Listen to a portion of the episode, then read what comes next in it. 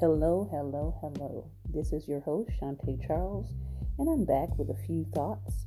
And I just want you to sit with these things. Today, I'm just going to share very briefly on a little bit of my journey as a therapeutic coach. I have been coaching since 2010. So I'm in my 11th year of helping people, whether it be professionally, whether it be personally, whether it be in the area of business, writing, or personal development and relationship development. So, some things I was reminded of, I got a chance to uh, listen to a talk that was given by Michelle Williams of uh, Destiny's Child. And she began to talk about her book that is out now entitled Checking In. And so I was reminded of these things as a coach um, working with both men and women, and some of the practices that I use therapeutically uh, when I am coaching. I really enjoy helping people to heal body, soul, and spirit, not just spirit. Um, and so I understand that there are some things that as people go through the coaching process, they need to um, think about and they need to process through.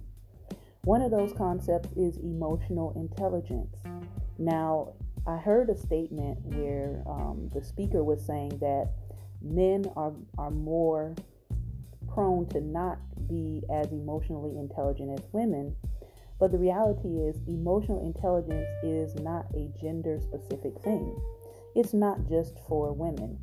Um, men can be as emotionally intelligent as they're open to being, even if it doesn't happen at the same pace um, as women.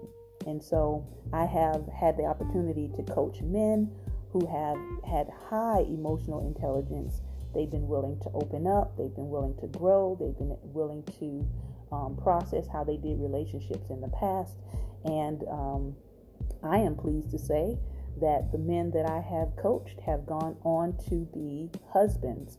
So, coaching them as single men and seeing them um, grow and develop and you know become a husband and be willing ready and willing to start a family has been rewarding as a coach the other thing is your intuition maybe some people don't know this but your intuition is actually connected to your gut yes your gut has a brain and it matters when you take care of your gut health through you know the utilization of obviously better diet, but also people utilize probiotics as well, and you eliminate things like a leaky gut, you will actually see clarity of thought as well. Think about that.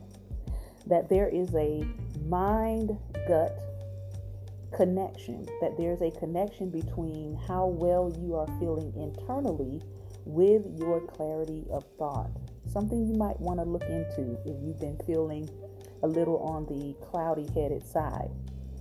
Now, as humans, we are also prone to self medicating um, when dealing with stress or with trauma. Sometimes this is, you know, with a vice, which is what we call an, uh, an unhealthy habit, or a virtue, habits that don't harm us. When you deal with self medicating, you're looking for something to fill a void. So, again, when you get into things like coaching, when you're allowing yourself to be coached, or when you're going to see a therapist, therapy allows you to learn the modalities and strategies that replace harming habits with healing habits. So, if you're like me, if you're a therapeutic coach, you use a lot of things, you use a lot of modalities and strategies to help people to do this on their own on a consistent basis. The other thing that people need to think about when you're talking about healing is also energy. Energy draining people and void filling habits will need to be dealt with for living an optimal life. These are things that coaches help you to do. They help you to identify areas in your life where you're trying to fill a void. They can also help you to identify whose energy is affecting your own. Okay? There's a test called the ACEs or the Adverse Childhood Experiences Test. Um, and this test kind of measures how many traumatic events you experienced in your childhood and how those things could possibly be affecting you now. adverse childhood experiences that you don't address show up in your adulthood. Now, this leads to emotional stagnation, it can lead to emotional numbness, or even emotional retardation. And sometimes this comes out when you might be in a relationship, you might be going through a conflict, and the person may yell at you something like, I can't believe you're acting like a five year old, or you act like you're 12. Well, it could be that you have some emotional stagnation, and it could be that that stagnation started at that age. So examine what was happening at that age. Go back and look at what was happening in your childhood.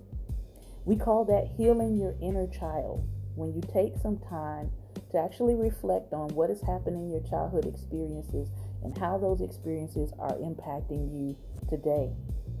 Now, we know that there's also been a lot of talk around depression, and depression can be seasonal or situational or even chronic. But I do want to caution people to not assume um, that based on symptoms that you're experiencing chronic depression. It could be a seasonal depression. It could be a situational depression, such as losing your job, or um, you know losing a loved one, or losing an opportunity. These things definitely require a professional counselor, professional therapy, uh, ther- therapist to help you. Finally, I want to encourage everyone who is listening to do the soul work. Do it for yourself. Maybe you are not at the space right now where you want to see a therapist. Maybe you are at the space where you might want to visit someone like me who's a therapeutic coach. Okay? But do the soul work for yourself. Don't let anyone tell you that the work that you're doing is not connected to your spirit. Remember, you are body, soul, and spirit. Okay? So think about that. Body, soul, and spirit working together is what provides that wholeness. And when you're talking about healing, how do you know that you are moving into a place of healing? Healing removes the sting of hurt, and this may happen for some over time. For some, it could be instantaneous. It could be the solving of a question that has maybe plagued you for years at a time. But do it for yourself, okay? Soul work is just that it is work. It requires responsibility, accountability, and effort on your part. Now, again, I am not a therapist, I am a therapeutic coach. However, some therapists you might want to check out, these are therapists that I tend to lean into on a regular basis, are Dr. Aldewan Tart, Dr. Thema Bryant, Dr. Nedra Tawwab. I hope that this has been helpful for you. This is just some things I wanted to check in with you about and just lean into. And I wanted to just share that mental health and mental wellness are important. I think everyone should go through a process of making sure that they're not just taking care of their body, they're not just taking care of their spirit, but they're also addressing their soul work. Again, I hope you have a wonderful day. Take care, and I'll talk to you soon.